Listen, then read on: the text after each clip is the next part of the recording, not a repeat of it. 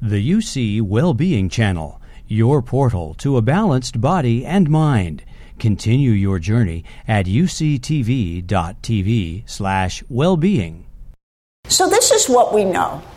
We know that 70 to 90% of the things that we call disease, chronic disease, is related to lifestyle and environment. Who you eat with, what you eat. Are you eating with anger? Are you, are you happy? Is your glass half full? Are you optimistic? Do you have a community? Are you socially connected? Where are you at emotionally, mentally, spiritually? All of that determines our health. Our genes are important. Our genes are important, but you have to think of the genes, in my opinion, this way.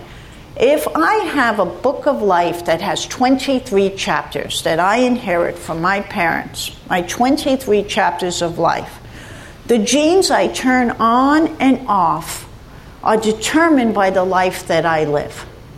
Right? I'm fascinated by the identical twin studies because identical twins, when they come out, they look the same genetically, but do they look the same when they're 50 and 60 years old? They've turned different genes on and off.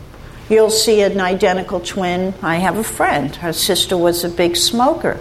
She died of a massive heart attack at 38 years old. My friend is an identical twin to her sister, now 58, living a healthy lifestyle. Right? So, the concept of epigenetics, the genes you turn on, the genes you turn off, is real. So if someone says to you tomorrow, you have the gene for diabetes, you're not going to say, well, let me sit behind the desk and eat potato chips and mashed potato because I'm going to get diabetes. You're going to say, no, I'm going to go out, I'm going to eat green leafy vegetables, and I'm going to eat nuts, and I'm going to be on a low glycemic diet, and I'm going to exercise and keep my weight down because I don't want to express the diabetes gene. Does that make sense?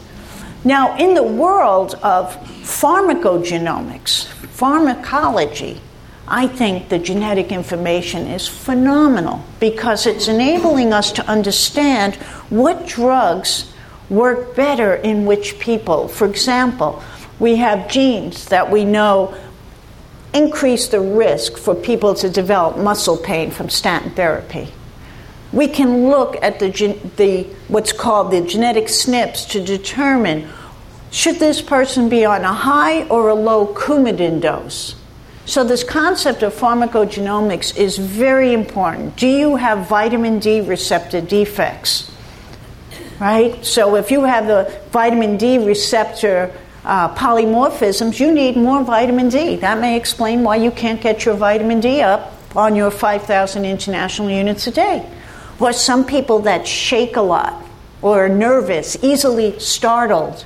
They may have a genetic polymorphism on the gene, what's called COMT, that breaks down adrenaline. So we're starting to understand this more in the language of science and how do we apply this information to practice. So in you know my practice, we look at the ones that we can make a difference on and then we put we call it personalized medicine, a program that's unique for the individual into practice. So genes are important, but right now we still have to work in this area if we want to be healthy.